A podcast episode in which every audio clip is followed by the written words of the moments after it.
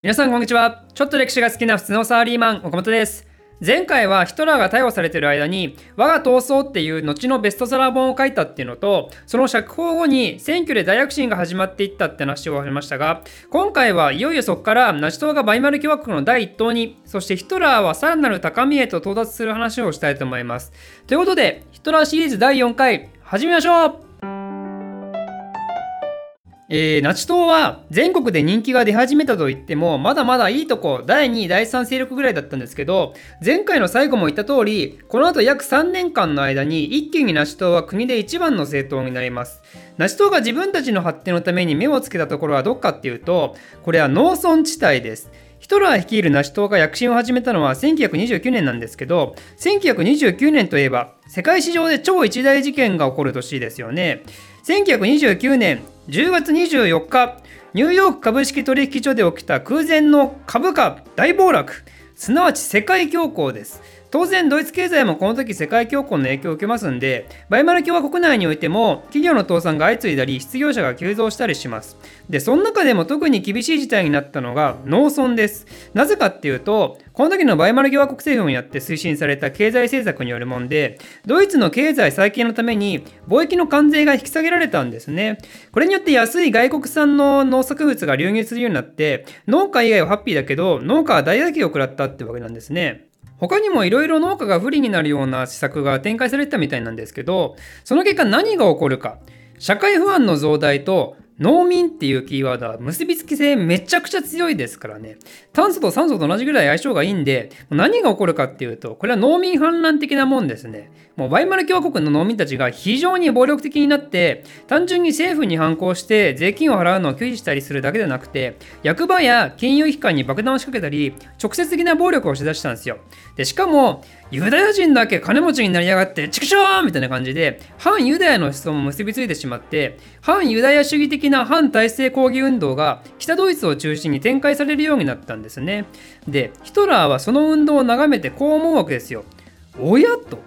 なんかシンパシー味を感じるなと。バイマル共和国ってどうも工業利益を優先して農村をなおざりにしてた部分があったみたいでもともと農村の人たちって既存の政党に幻滅したのがあったらしいんですね。ナチ党はここぞとばかりに農村に進出して一気に支持を獲得しようと動き出します。農民は民族の美徳と伝統の担い手であるなんて訴えて共和国政府を打倒したらお前たち農民は第一身分になるのだなんてね耳障りのいいことを言うわけですよ。で暴動を起こしていた農村の人たちはこれでどんどんナチ党に吸い寄せられていきます。でナチ党はそうやって取り込んだナチ党員を結構手厚くフォローする体制を整えていて何かあった時に警察から隠れる隠れ家を用意したり実的被害が受けた時に経済支援を行う共済会的なものを整えたり若い党員たちの食事とか衣服とかの世話をみんなで支え合ったり何かしらの理由で党員になれない人でも献金をしてくれれば特別バッジを与えたりもう一種の囲い込み運動みたいなことを展開するわけですよね。そのナチ党っていう社会圏の。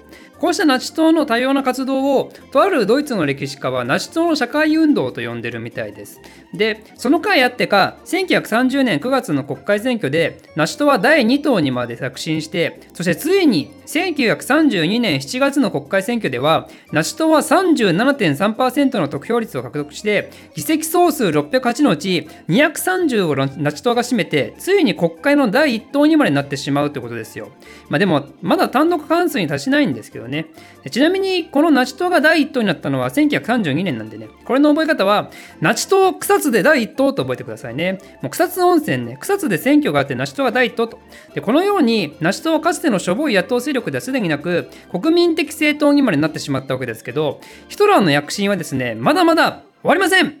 えー、ヒトラーはこの後とある人物の手によってさらなる高みへと連れ出されていくことになります。その人物は誰かっていうとバイマル共和国大統領のヒンデンブルクヒンデンブルクはもともと軍の超大物でビズマルク時代から第一線で活躍するドイツの大英雄ですよね第一次大戦でも出てきますよねこの人あのルーデンドルフと一緒にタンネンベルクの戦いでロシアをぶっ倒す人ですが、まあ、詳しく知りたい方は、えー、第一次大戦シリーズを見てもらうとして、まあ、とりあえずこの大統領であったヒンデンブルクがヒトラーのことを政権の中枢へと引き上げるようなことをするんですよ。すなわち、バイマル共和国首相への任命です。ヒンデンブルクとヒトラーって実はナチ党が第一党になる少し前に因縁があってナチ党が第一党になる国政選挙の5ヶ月前ヒンデンブルクの大統領任期が一旦終わって、バイマル共和国の大統領選挙があったんですね。で、この時になんとヒトラー、大統領に立候補してるんですよ。だからヒンデンブルクとヒトラーは大統領の座をめぐって争ったんですけど、結構ね、これ接戦だったんですよね。で、結局ヒンデンブルクが勝って大統領再選ってことになったんですけど、ヒンデンブルクからしたら、もうヒトラーなんて第一次大戦時代は将軍と兵卒みたいな関係ですからね。なんで最初の頃は結構ヒトラーのことを舐め腐っていたようであったんですけど、でもヒンデンブルクとヒトラーにも、まあ、とある考えにおいては合致してたんですよ。それは、この2人は議会っていうものを重視しない人間になると。ヒトラーも前々から説明してる通りですけど、ヒンデンブルクもそうなんですね。やっぱ元帝国軍人で大戦中に軍部独裁を築いた人ってことで、そんなみんなでああでもないこうでもないとわーわー決めるのはアホらしいと。で、この大統領っていうのは、バイマル共和国においてどういう権限があるかっていうと、まあ、私も細かいところはよくわかんないんですが、まあ、一つ超巨大特権があるんですよ。それは大統領緊急令っていうもの。これはどういうものかっていうと、国家の安全が脅かされた場合、大統領が国会から独立して必要な措置を取ることができるっていうもの。で、国会を飛び越えてなんで、この大統領緊急令は法律と同等の効力を持つんですよ。つまり本当にやばい時は、大統領が一人で法律作れるみたいなもんなんですね。で、国会はこれに対して緊急令を止める権限はあったみたいなんですけど、もしそれをやると、大統領は国会を解散させるんで、結構重たいんですね、反抗するのも。で、本当にやばいのは、この大統領緊急令の発生条件である、国家の安全が脅かされた場合っていう状況の解釈なんですけど、これ、ね、特に厳格なルールがないんですよ。なんで大統領の判断で、あ今国家の安全が脅かされてるなと思ったら緊急令出せるんですね。ヒンデンブルクが大統領の時代、国会の政党も単独過半数の勢力ってずっといなくて、国会で話がまとまらない中、大統領がある意味独裁的にこういう緊急令を出しまくってたっていうのが実はあるんですね。もちろんヒンデンブルクはそれを望んでもいたわけなんですけどね、もう国会なんて意味ねえと。で必然的に行政を司る内閣は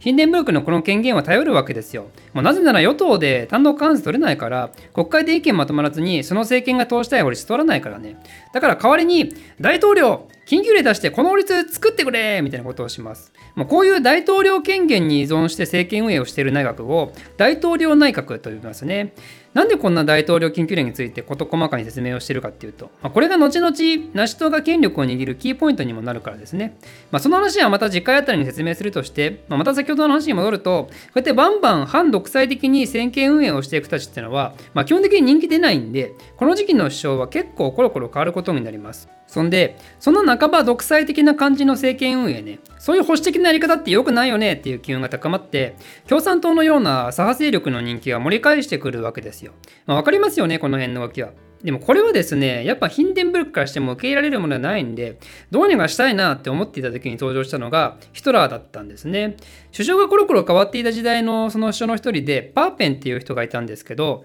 この人がある時ヒンデンブルクにヒトラー首相の任命を提言するんですね。ナチ党人気ありますって。一旦奴らの人気を利用して保守派勢力をもう一回取り戻しましょうよってねただそうは言っても、ナシ党に全てを握られるのも困るんで、ヒトラーを首相にするのはいいものの、ナシ党からの入閣はほどほどにさせておいて、あとはパーペンが副首相としてヒトラーを支えるふりをしつつ、監視をすると。で、左派勢力の勢いを襲うことができたと思ったタイミングで、ヒトラー君、今までありがとうじゃあ首相更迭バイバイってことをすればいいんじゃないかと。まあ、そういうことを言ったわけなんですね。で、ヒンデンブルクは、そういう条件なら、あの、兵卒野郎を首相にしても良いと、これに従います。で、ヒトラーからしても首相っていうのはもちろん願ったり叶ったりというか、まあ、実はパッペンが首相だった時代に、一度ヒンデンブルクはヒトラーを副首相に誘ったことがあったんですけど、ヒトラーはこれを速攻拒んでるんですよ。なぜなら、ナチ党とヒトラーのブランドを損なうからね。ヒトラーっていう独裁者のもとナチ党っていうのは存在してるんで、その独裁者が内閣っていう組織で